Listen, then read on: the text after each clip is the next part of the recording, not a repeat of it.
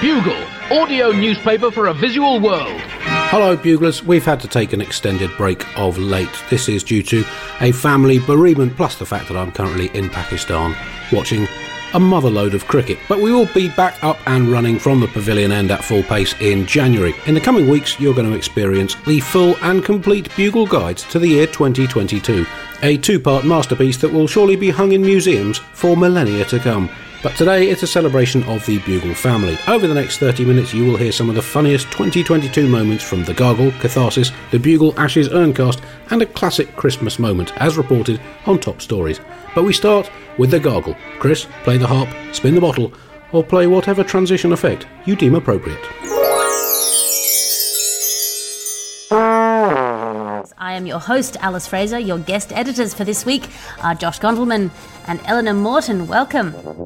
Now it's time for our top story Optimus Grimes news. Uh, Elon Musk has launched a friendly robot, which he says will not uh, uh, overwhelm humans or uh, attack them in any way. Uh, Josh Gondelman, you've been a tech billionaire in the past. Can you unpack this story for That's us? right. Yeah. Elon Musk says these robots are going to be a bigger part of his business than uh, electric cars, and he wants to make humanoid robots, which why do they have to look like people? That's just rubbing it in when when they take over, right? Where it's just like, oh, they could wear our pants and stuff when they take over the world. But he said a friendly robot that's not dangerous, and I don't like that. The idea of a friendly robot to me is almost as unnerving as the idea of a hostile robot because you can hurt a friend's feelings. I want a robot with the personality of a Scandinavian grandparent, just no emotion. Instead of turning against the humans in an all out war, at worst, they're going to passively aggressively do our bidding super slowly, and that I can handle. so these these robots are supposed to they're are initially they're supposed to do like monotonous but possibly dangerous jobs and then become more sophisticated that they can be friends or even sexual partners for humans and that's like a real testament to Elon Musk's worldview that he's designing robots that he can sexually harass, uh, that you can have an inappropriate workplace relationship with. Well, I mean, the robot will sleep with you for an NFT of a horse. well, this is the scariest part to me. They showed the robot, right? This kind of clunky prototype, and like four people brought it out, and then they made it dance, and it was not an especially fluid dance. It was like a, you know, it was a little herky jerky, a little wooden, and I was like, uh oh. That's how I dance. The technology is too good, too fast. oh yeah, it's you're not doing the robot. The robot's doing The the robot's Josh. doing the Josh. And I was like, uh oh, I'm replaceable. I'd never felt that way before. The prototype of the robot came out on stage and waved to the audience, did a little dance, but most of the footage of the robot was video footage of the robot carrying a box watering plants, moving metal bars in the uh, factory, a Tesla factory, and it just. I feel like that is a good move. It's like when uh, he got the employee to throw a steel ball at the window of the Tesla truck to prove that disgruntled employees could damage your car, uh, and it worked. Yes. it's a tricky thing, the robot thing, because of course uh, these robots will be used to replace human employees, and then there'll be more people on TikTok. I'm not sure how I feel about that. That's a problem. And then there's going to be robot influencers. yeah. Yep. Yeah. Heartbreakingly, Eleanor, have you, how do you feel about this story? I think everyone is is giving Elon a lot more credit than he deserves. Uh, first of all, can I just say, I, I, me think the billionaire doth protest too much because he keeps mentioning that they're not going to hurt us, and I'm like, oh, I wasn't thinking about that until you said that. It's like if you go to someone's for dinner and they're like, "There's no shit in the food," and you're like, "Oh, I didn't think there was, but now I'm worried." Like, but I actually think I'm not very worried about. Uh, these robots, even though that's a scary thing for him to say, because I think Elon is all talk and no trouser. He's a man whose entire personality is is all about the optics and not none about the technology. All he want he wants to live in the future, and he he doesn't get that we're not there yet. So he's be he's made this robot, which actually. First of all, I like that it, it walked like I used to walk when I was sneaking to get a biscuit uh, out of the tin as a 10 year old. Um, the, the robot actually, you know, most scientists were saying, well, it's actually not that good at most of the things we need it to be good at. So, yeah, maybe one day we can get it to do all this stuff, but I, I don't think it's going to replace anyone soon unless like you could actually replace TikTokers because I think the only thing it can do is dance. So picking stuff up, a lot of other very basic things that humans find super easy, actually robots apparently find really hard. So um, yeah, I don't know. I'm not as impressed as Elon wants me to be. I think he keeps saying I'll do this and I'll do this, and then over promising, Yeah. and then it never turns up, and I'm kind of like, I feel like you think you're Iron Man, but um, with none of the technology of Iron Man because that is a film. He was an inspiring guy, and he, part of what he's, he's inspiring is that he, he's read a lot of science fiction, and he would like to be the people in the science fiction. I'm just not sure he knows who the goodies Yeah. are in the science fiction.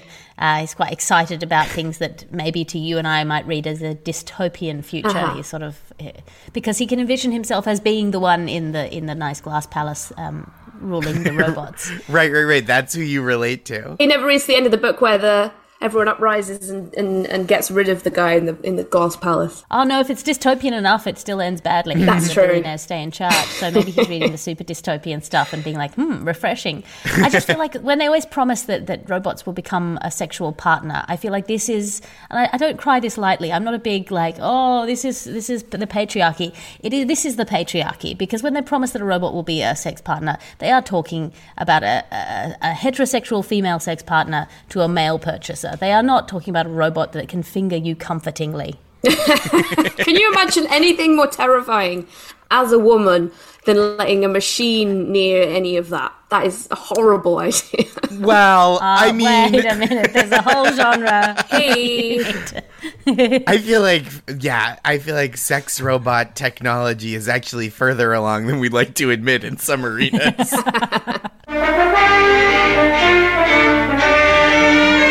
Our top story for this week's edition of the magazine is Sausage News.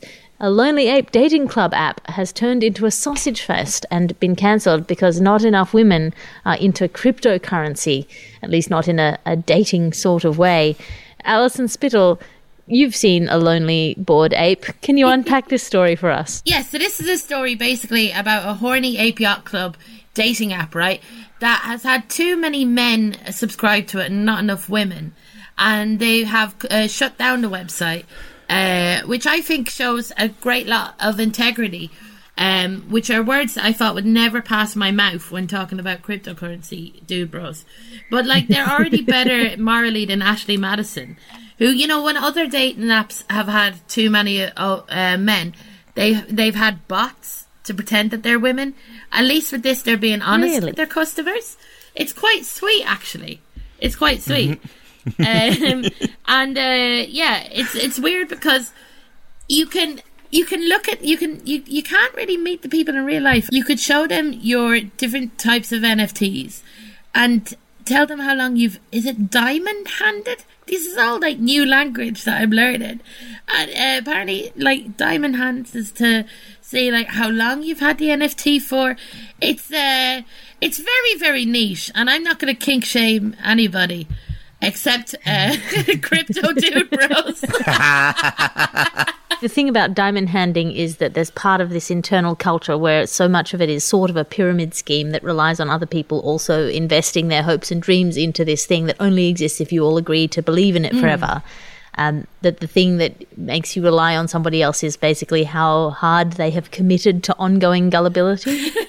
yeah, that's what the diamond is. It's you hold on to it really hard, and you because you know that's what um, diamonds are known for. It's for continued uh, continued ownership, even as value dips and dips and dips, like diamonds do. You know how diamonds are always losing their value, uh, causing people's like self esteem and sense of worth to plummet, and, and and causing their financial portfolio to go into disarray. So this is like diamonds. Totally. Isn't like dating itself like the ultimate pyramid scheme?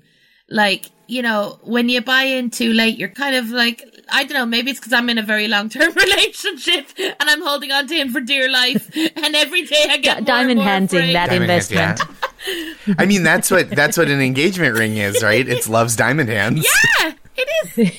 I, I don't know. Is, is it an abomination in a way to to like? It feels like we're trying to set up women with apes, and like this has been done for nearly a hundred years. Look at King Kong.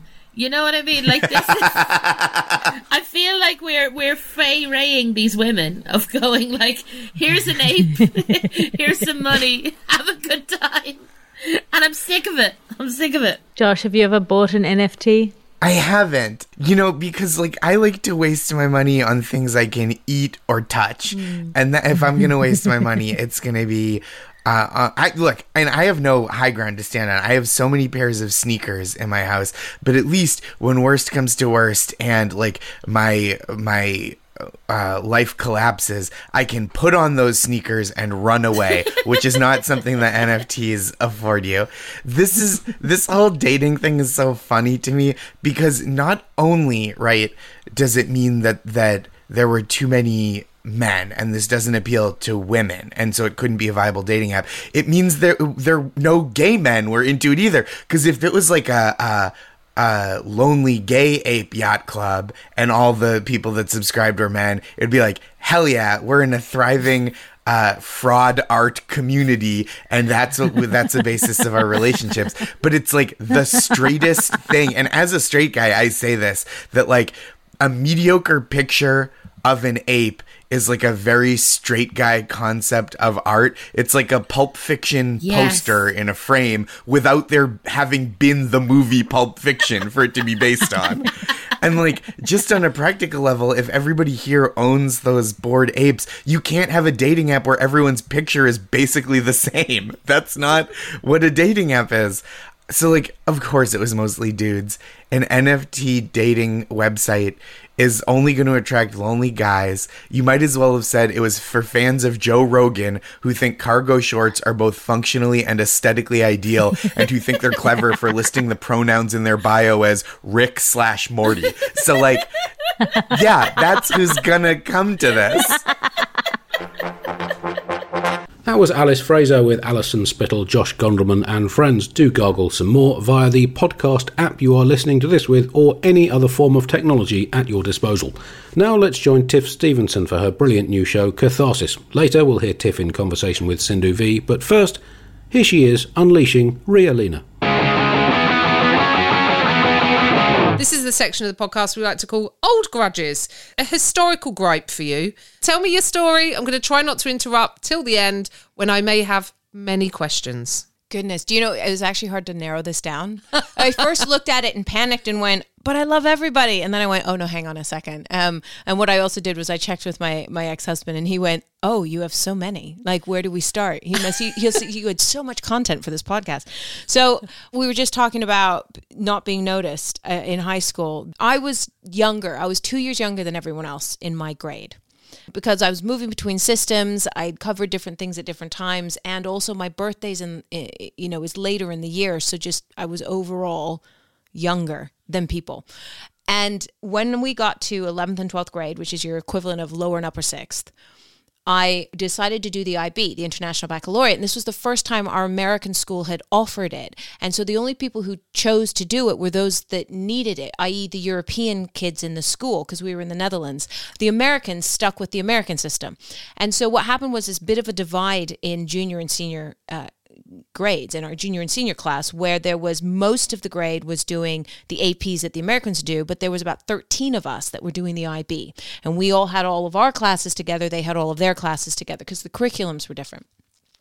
So we get to the end of senior year, and if there's one thing I knew I wanted to do, it was go to prom. I wanted to go to prom because we'd. Wa- I I actually grew up in Britain and then moved to the Netherlands uh, at the beginning of high school, and so I'd been watching all these American. You know, we all saw it. We watched the movies. We saw the prom. I was like, I want this experience for myself. I'm in this American high school. I'm living the dream. I want to go to prom. And so the way that it worked is you have to buy a ticket to prom, and they were selling tickets, you know, in in the in the cafeteria, whatever. You go and you buy a ticket. And I went, I bought my ticket uh, to go to prom, and I didn't have anyone to go with. No one had asked me to go. Nah, You know what? Let's not pretend that by the end of high school, where I'm two years younger than everyone else, that that was a surprise. but I was still going to go, and I was going to have the thing and the experience, and and I wasn't, and I'm not the only person who was going to go solo. It wasn't like everybody else had paired off, and I was the weird one on their own. People were going in groups, or they might book a you know a limo together, and you know it was three couples or whatever. Like it was a very loose, easy, very happy uh, situation. But I bought my ticket and um, and didn't think much more of it uh, until I got to prom. And I, and I, you know, I, I used, I, I was wearing an old dress of my mother's and my father bought me the corsage and then my dad drove me to prom, which I didn't realize was so crazy until you show up and everyone else is in limos. Everyone else is in limos. Right. Right. And so the cool kids, they've got a limo. And and what happened was is the limos would drive up to the the entrance of the hotel and they had a red carpet and all the parents, because the American parents knew how to do this. My parents are European. They didn't know how to do this. European parents weren't there, but the American parents were there and they'd the one limo would drive up and then the door would open and all these beautiful you know, kids would come out in their beautiful tuxes and their and their dresses and they'd walk down the red carpet in in their pairs or their groups and everyone would take pictures. Ooh, it's so pretty. All the rest it. My dad gets to the hotel and he goes to drive up and they're like, You can't go up there. And it's like, Well, she's going to prom. They went, You're not a limo. so he drove up to a side door. And I oh, had to get out, go to the side door. Do you go to the kitchen? Tell me you didn't go to the no, kitchen. it was just it was just a side door, so it got me into the lobby, but I didn't get to walk the red carpet because he was in. Oh. But what the what I think the real kicker was that I found out when I got to prom that all the other kids that were doing the IB, so it was me, you know, they'd gotten a limo together.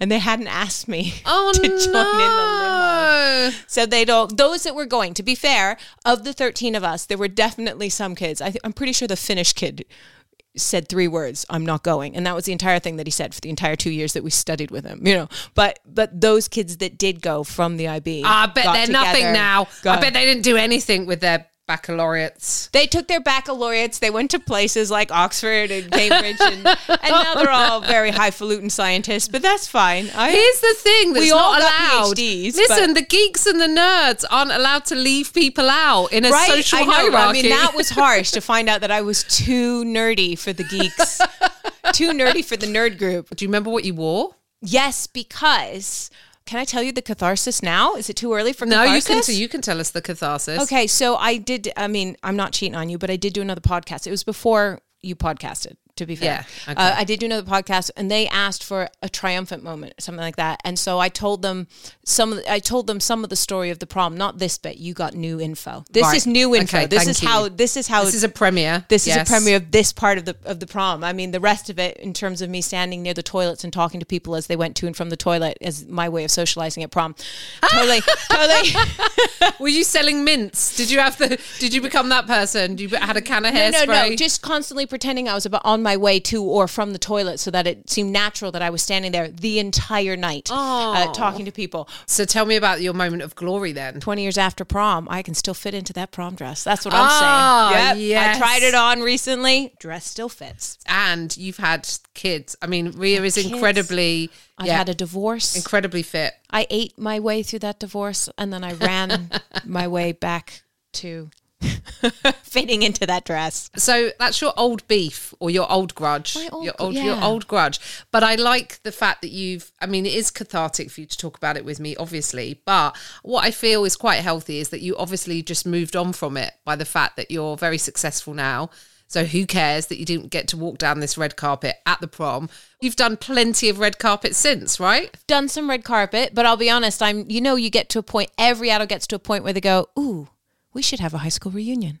And I'm at that point. You're at that point. at that point going, Everyone "Oh, yeah, gets to that do it." point when something's happened that they can be very proud of. They go, now, now we can do it. I've invented the post-its. Yes. I've invented my version of the post-its. Let's go. Now it's time for me to ask you for an unpopular opinion. I don't think Beyonce is all that. and it just makes people crazy when I say that. I, I mean, what's the big, big deal? Like, I don't get it, you know? She's fine. She's a great singer. I mean, she's a good singer. But all the hype, I'm like, about what? Is it the clothes? Is it the dancing? But the whole thing together, like, really? I don't see why. Do you think it's because she um she sort of separated herself from all social media? This is a thing she did a while back where she doesn't really do interviews or anything like that and then occasionally puts something out on Instagram. So I find this quite sort of she sort of stepped out of the I'm not going to do a news program, I'm not going to do anything. I'm just going to the enigmaticness of that. Do you think it's that? I don't think she's enigmatic, so I don't think that. I think, like many people across history, she has found a very and- fair play to her a way to package her brand. Um, and part of that involves this kind of slight move to I'm a musician, but I have virtues that surpass that. Virtues Right. for feminists, virtues for women of color, virtues for women who want to be financially independent, virtues for mothers. And I'm like, from where? And people have bought into it hook, line, and sinker. And I'm like, it's a brand.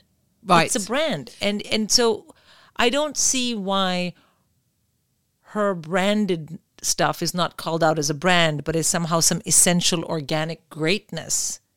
That's what I don't get. Right, because oh, if we're in the business of entertainment, I suppose, especially if you're a pop star, you're a machine. It is a brand. It's like Madonna is undoubtedly the brand Madonna. Yeah. But she doesn't have this kind of, you know, Madonna was great and this and that, but she never had this. You could walk into a room and say, I don't like Madonna, and people would be like, uh huh, yeah. You walk into a room and say, What's the big deal with Beyonce? And women are like, What do you mean? And it's like, dude, chill out. What is the big deal? For me, Prince was like a god. Right. Okay. But Prince was a phenomenal musician. Beyonce is not even uh, on the same street, let alone the same house, let alone the same room. Okay, she doesn't even have a voice like Whitney Houston. She had a voice. Beyonce's voice is great, but it's not something that's going to move you, in my opinion. Yeah. Or at least you can say she's on par with Whitney. Okay, I might accept that. What is the big deal? And I think the big deal is because she's got her brand and it's and full marks to her for the brand. But Right. in I meet women who don't think it's a brand, they think that she's genuinely just this amazing human being. And I'm like, why? Why?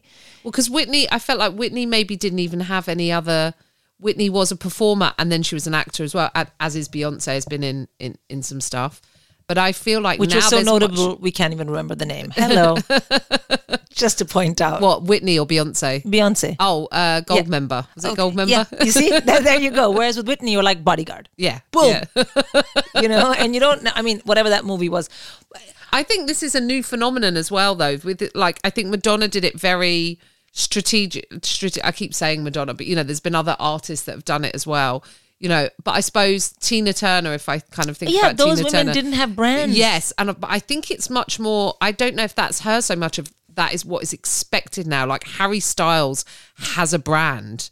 There will be like he's acting in stuff, he's performing, but there's definitely going to be stuff sold with Harry. yeah, but that's Harry around. Styles is uh, amateur compared to Beyonce and Jay Z and their brand. I mean, they have that brand, and I f- would fully understand women who say she's really amazing. What a brand she runs, like Victoria Beckham. Right. She's a brand, and I don't think she disowns it. Yes. Whereas Beyonce wants to just be like, there's this amazingness to me that's just I can't help it. It's coming out of me. It's like, dude, no, there's not. You've got a okay. You've got a good voice. You've done. You've had a great career. You are amazing on stage. Like what movements? I couldn't even do half. She's running up and down stage and dancing and singing. It's amazing. And you're you you worked your marriage out in some music called Lemons or Lemonade or whatever. All that's great but you're not the best musician ever or the best female musician ever and there's not like this you don't know some deep secret about the truth of life that we're all waiting to hear you've got three kids and you're married to jay-z and he hasn't left you and you haven't left him he's fucking everybody you're doing a great job of keeping it quiet beautiful like fine do you know and yeah, your sister lost her shit and punched him in the lift because maybe she was pissed off you're more famous. Maybe she thinks he should not, you know, he should keep his dick to himself. Shit happens. It's a family. Be cool. like just do you know what I mean? Just bring it down a notch. I don't want that to happen. Oh my god, I don't want my I don't want my husband to get punched in a lift by my sister. I mean, if he deserved it though. if he deserved, oh yeah, actually true. If he deserved it, then you know, I mean shit happens. They are human and it's a family. thank you for sharing your unpopular opinion. That was catharsis, and for some of you, catharsis, I know, comes in the form of reliving sporting disaster. So here I am with a slightly happier than me Felicity Ward at the end of a truly disastrous Ashes campaign for England back in January.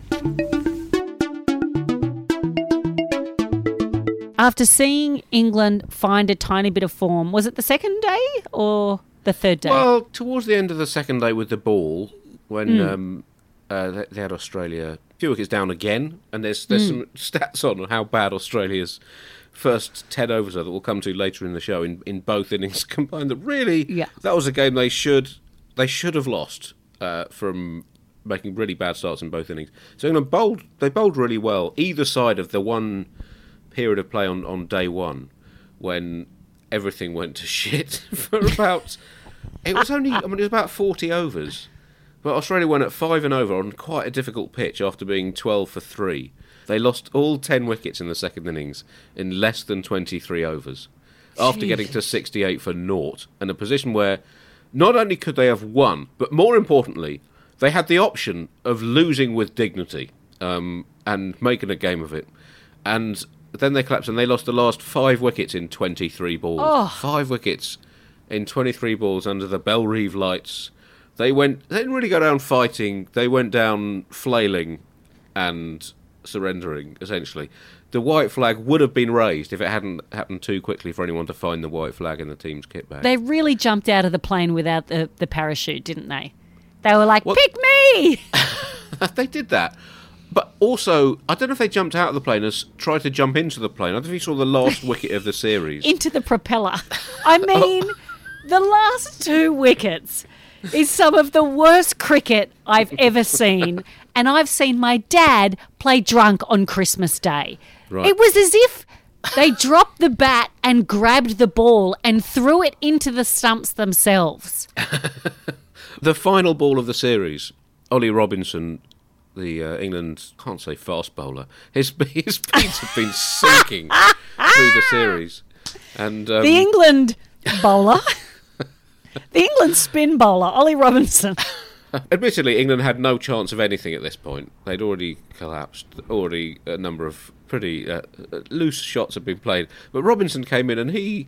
He scored 100 in, in his in his first game of county cricket in 2015 on his Test debut last summer in England. He, he got a very good 40 against a very fine New Zealand bowling attack. And um, usually it takes England tailenders a good few years uh, to massively decline and then give up uh, batting. and he's uh, he's done so in a, a record time. And so he came in at. Um, he was number 10, but he didn't, hadn't faced a ball by the time Stuart Broad came in. Broad got a single, and Robinson's first ball from Pat Cummins, who was bowling, you know, as Pat Cummins does, well, fast, and nastily. And there's an amazing screenshot of the ball hitting the stumps, and one of Robinson's feet is literally off the cut strip. It's off the pitch. It is, Yeah. and it, it was on the way. Basically, his foot was already on the way to the pavilion by the time Yeah. the ball hit the stumps, as if he said, "I have a plane to catch." Yeah, I think that Ollie Robinson's foot said, Well, if you're not leaving brain, I am. if you're going to sit here and stay in the path of that violent ball, I'm fing off. I think if you played that shot ten thousand times, you might hit hit the ball once. And this was sort of the final indignity for England's batting in a series in which, you know, on on yeah tricky pitches, um, which you know a lot of us, most of Australia's batsmen also struggle against, you know, a high class bowling attack. I mean, I think we can fairly say, firstly, they didn't succeed in the same way that Henry VIII didn't completely succeed in getting to Saturn in a spaceship made of watermelons. Not quite. I didn't know what the f- I was watching those last few balls. it wasn't cricket. I don't even know if it was sport so much as dancing with a stick. I didn't know what they were doing with their feet. I didn't know if they were trying to hit it so far out of the ground that they needed to give themselves space. I don't know if they were afraid of the ball and so they jumped out of the way. Honestly, have you ever seen anything like those last two balls? Uh, The last two wickets were just They were they were bad. I mean, the last five wickets were were pretty bad. Um, pretty bad. It was all going very well. Sixty-eight for them, chasing two seventy-one. Yeah, tricky chase uh, historically, but they made a really good start. And the WinViz predictor, which CricViz uses basically every single data from the entire history of the known universe to predict who's going to win the game, actually had England over fifty percent probability of winning at that point. Sixty-eight for naught, ten wickets left not a lot happening for the bowlers. And then in the last over before tea, Rory Burns plays on to Cameron Green, who was terrific throughout the series. at bowling. And I mean, this was one of the many things coming into this series. Cameron Green had never taken a Test wicket. He played four matches last year against India. Now he was coming back from injury, and you know he he was viewed as a very promising all rounder, but he hadn't. He, he he just hadn't succeeded. There's not a single wicket in four tests, and he bowled around about 44, 45 overs. And he'd taken 13 in this series at an average of 15. Scott Boland, who not only had he not played test matches before this series, I don't think anyone had even considered that he would ever play a test match before this series. He's coming and Certainly taken not in the 18 wickets. 18 for 172. Can you believe that? Who takes 18 wickets? There will be plenty of stats uh, later on in uh, uh, at least one stat whack, but Scott Boland's 18 wickets for 172 average, 9.5. Only two bowlers in the history of Test cricket have had a better average after three tests, having Oh taken at least 10 wickets. They are Ernie Toshack, who played for Australia uh, straight after the Second World War, left arm medium pace bowler. And then you've got to go back to Charles the Terror Turner. And the, the mere fact that he has the Terror as a nickname tells you that he was very much a bowler from the 1880s. Charles the Terror Turner. Fortunately, the Ashes didn't really happen. It was all a mirage, and England are now brilliant at cricket. Now, let's finish the show by tucking into some Christmas pudding. We have a Bugle greatest hit show called Top Stories, which for the next two weeks will be celebrating Christmas at Bugle HQ, starting with the first ever Bugle Christmas with me and John Oliver. This is Bugle issue 10, entitled Have an Adequate Christmas. So, in today's Spangly Christmas Bugle, we lead off with some of the Christmas based stories to make you feel Christmassy at this very Christmas time. And Kwanzaa and Hanukkah. Christmas to me, John, is like a self-assessment tax return. Uh, it comes around once a year with the dread inevitability of a drunken car crashing into a bus stop. You always leave it to the last minute. It's ruinously expensive, but it's always slightly more fun than you anticipate. Well, Merry Christmas, everyone. You old Scrooge. It's that most wonderful time of the year. Bad Christmas news, and we hear that UK Christmas dinners will produce the carbon footprint of 6,000 car journeys around the world. It will create 51,000 tonnes of carbon dioxide. That's based on production, processing, and the transportation costs of the ingredients. So, when you're biting into your turkey on Christmas Day, I hope you can't look a tree full in the leaf. the very least you can do before you tuck in is walk outside and apologise to a bush. The very least you can do. John, is this problem not also applicable to any other meal of the year? Not just Christmas turkeys that drive 51 times around the world. I think it's more about the importation of stuff. Like, say, like the cranberry sauce alone, which is normally imported from the North America uh, region, uh, contributes half of the carbon footprint related to transport. And so, to combat that, Andy, I'm offering to smuggle your cranberry sauce this year about my person. Uh, there is a way to mitigate the carbon footprint of your Christmas dinner, and that is not to use any energy cooking the food. Just eat it all raw. Turkey carpaccio, yum, and good for the environment. Uh, however, Greenpeace have announced their intention to send out 5,000 volunteers to break into people's houses in the middle of the night and chain themselves to your Christmas dinner. so, if you wake up Christmas morning to see a scruffy man bolted to your turkey screaming monster at you, then you'll know what's going on. Just turn up the volume on the Christmas carols and eat around him. That's my advice. I'm afraid my dinner is even more catastrophic for the environment because it's an Oliver family tradition to have a roast polar bear for lunch. We don't even like it, but, you know, it's tradition.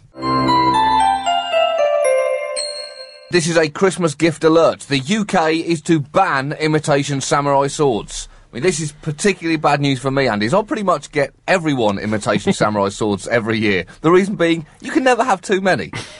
Well, you are from a long line of samurai warriors, Yeah, John. So that's that's, right. what people don't know about you, so it's understandable. The uh, Home Office Minister Vernon Coaker said that in the wrong hands, samurai swords are dangerous weapons. Let that, those words sink in for a while. Um, and also just imagine how dangerous they would be if they were in the right hands of Yeah. a skilled practitioner of samurai swordsmanship. No, that's not true. In the right hands, they are used to spread jam on your crumpets. That's what the samurais were all about, toasted afternoon snacks. You know nothing about samurais. As we've established, I am from that bloodline. Why the samurai sword, Andy? This is yet another example of Britain losing its identity. What's wrong with the good old-fashioned imitation crossbow, the gentleman's weapon, or the quintessentially English broadsword, an Excalibur? How about the Queen's own patented nunchucks? I'm not sure about banning imitation weapons of any kind, though they're always talking about banning imitation firearms. But I think they really should be encouraging the use of imitation firearms over Yeah. actual firearms, which are often far more dangerous. And if only we could encourage all of the world's armies to use imitation guns and bombs, then maybe we would have peace this Christmas. And that, after all, is what some of us want. But I mean, that is the clever twist that genuine samurai swords are still okay. It's the it's the knockoffs that you can't have. That's lucky because I have a samurai sword, but it is for private use in my own personal blood grudges.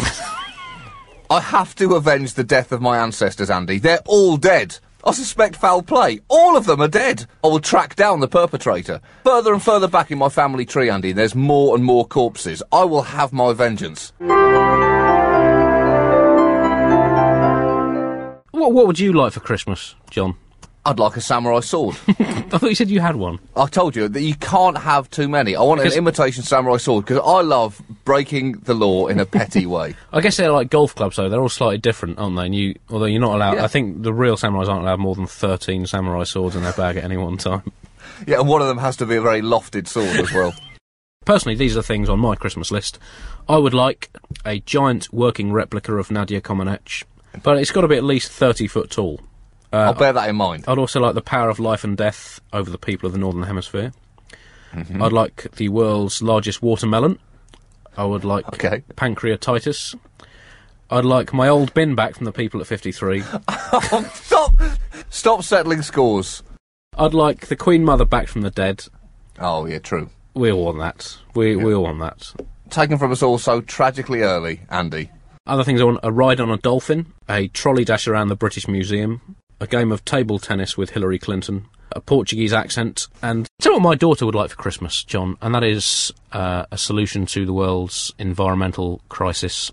And doesn't appear that she's getting it at the Bali conference. It's being its usual obstructive self on climate change.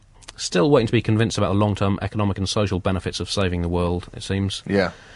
And I guess until climate change is proven scientifically to have a likely major impact on the key swing states within four years, no president is really likely to do anything about it. Interestingly, US and China signed a deal on the environment after a three day conference in China. That's America and China signing a deal on the environment. You might think that is the eco equivalent of Hitler and Stalin combining to set up a joint organisation to promote ethnic minority communities. But I guess it's a step in the right direction, albeit a small step and probably in the wrong direction. Wow, an analogy of Hitler and Stalin to China and the US, Andy. Let me distance myself from that particular metaphor.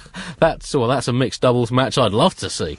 Sure is, you'd probably play Hitler at the net and Stalin with his big, big serve, Yeah. booming it down like Roddick. You know, he concentrated too much on his service game and not enough on not committing genocide.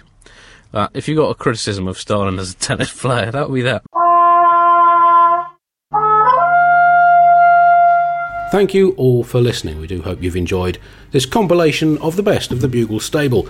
Now, don't forget, the Bugle and all of these other shows happen because you support us. If you want to keep the Bugle and its stable of shows free, flourishing, and independent, go to thebuglepodcast.com and click the donate button.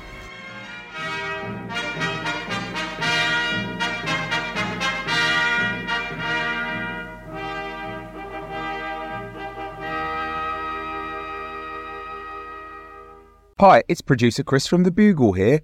Did you know that I have a new series of my podcast, Richie Firth Travel Hacker, out now?